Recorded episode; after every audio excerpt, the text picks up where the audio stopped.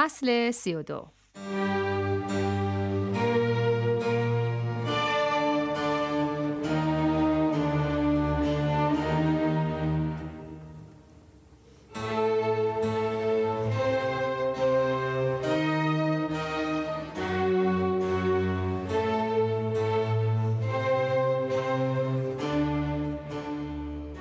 اقامت من در خانه کوچکی که زن و شوهری جوان نخستین روزها و ماهها و سالهای زندگی مشترکشان را میگذراندند مطبوع و پذیرفتنی به نظر نمی رسید.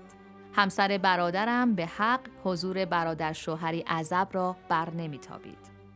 من خواهی نخواهی در روابط آن دو اخلال ایجاد می کردم. و در آن مقطعی که آنان به سر می بردند و سزاوار بود که از لحظه های شیرین آغاز زناشوییشان بهره ببرند نمی بایست مزاحمی چون مرا بپذیرند و نمی پذیرفتند. من خود نیز به سختی این مزاحمت را تاب می آوردم. منتها سایه پرابهت پدر بر سر این رابطه سایه انداخته بود و سیطره جابرانه این فرمایش اجازه نمی‌داد که هیچ کدام از ما سه نفر حرفی بزنیم. پدرم در آغاز و در تمام شعون زندگی اهل و ایالش به استبدادی سنتی روی آورده بود. پس در قلمرو پدر سالاری چون او نمی‌شد به سادگی سر به اسیان برداشت.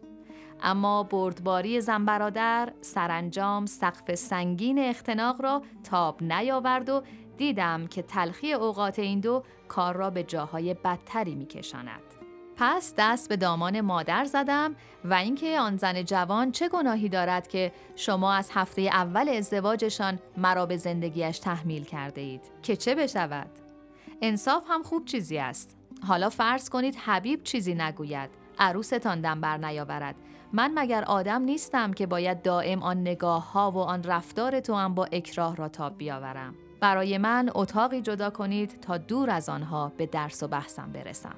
وساطت مادر البته سبب ساز شد و من در سال آخر دبیرستان به جای دیگری نقل مکان کردم. اما هنوز که هنوز است وامدار آن اقامت تحمیلی یک سالم و برای آن سال برادرم و همسرش را بستانکار میپندارم. و در عوض چون به همان مقدار خود را به کتابهای نخوانده و درسهای مرور نکرده بدهکار میپنداشتم با اقتنام فرصت نشستم به خواندن و در نتیجه سال ششم را نیز با معدل 18 پذیرفته شده و مانند سالهای پیش در میان دانش آموزان سال آخر دبیرستان رتبه نخست را احراز کردم. و گواهی مورخه 26 8 44 آقای تولیت رئیس دبیرستان باستاب این کامیابی است. در سالهای نیمه دهه چهل برگزاری کنکور به گونه دیگری بود. بدین ترتیب که هر دانشکده و دانشگاهی برای خودش آزمون برگزار می کرد و دانشجوی مورد نیازش را میپذیرفت. من هم در دانشکده حقوق دانشگاه تهران و دانشکده ادبیات همان دانشگاه پذیرفته شدم.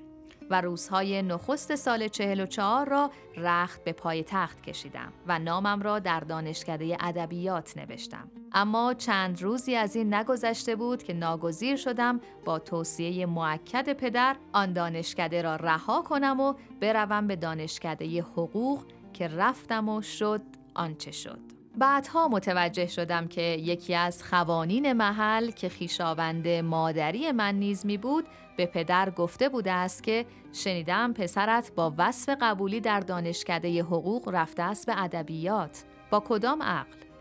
می‌دانید که معنی این حرکت چیست؟ او معالا شغل دادیاری و بازپرسی و دادستانی و چه و ها را فرو گذاشته است تا در آینده معلم بشود؟ در یکی از روستاهای باخرز و محفلات شما چرا این اجازه را به او داده اید و پدر که به شدت تحت تأثیر سخنان خان قرار می گیرد تلگراف می‌زند به یکی از بستگان و او را معمور می کند که می روی دست فلانی را می گیری و می بری دانشکده حقوق. بی حرف و حدیث. و من در حالی که روح و روان و عشق و آرزوی خود را بر روی نیمکت های کلاس ادبیات جا می گذاشتم با تنی بیجان و با پایی ناتوان رفتم و نشستم به گوش دادن چرندیاتی که حالم از شنیدنش به هم می‌خورد. دانشکده ادبیات را اما در واقع ترک نکردم. بیشتر وقتم در آن اطراف میگذشت و تازه وقتی می آمدم به دانشکده حقوق راست می رفتم به کافتریا و با بچه های اهل شعر آن دانشکده می نشستیم به خواندن شعر و خوردن قهوه و کشیدن سیگار.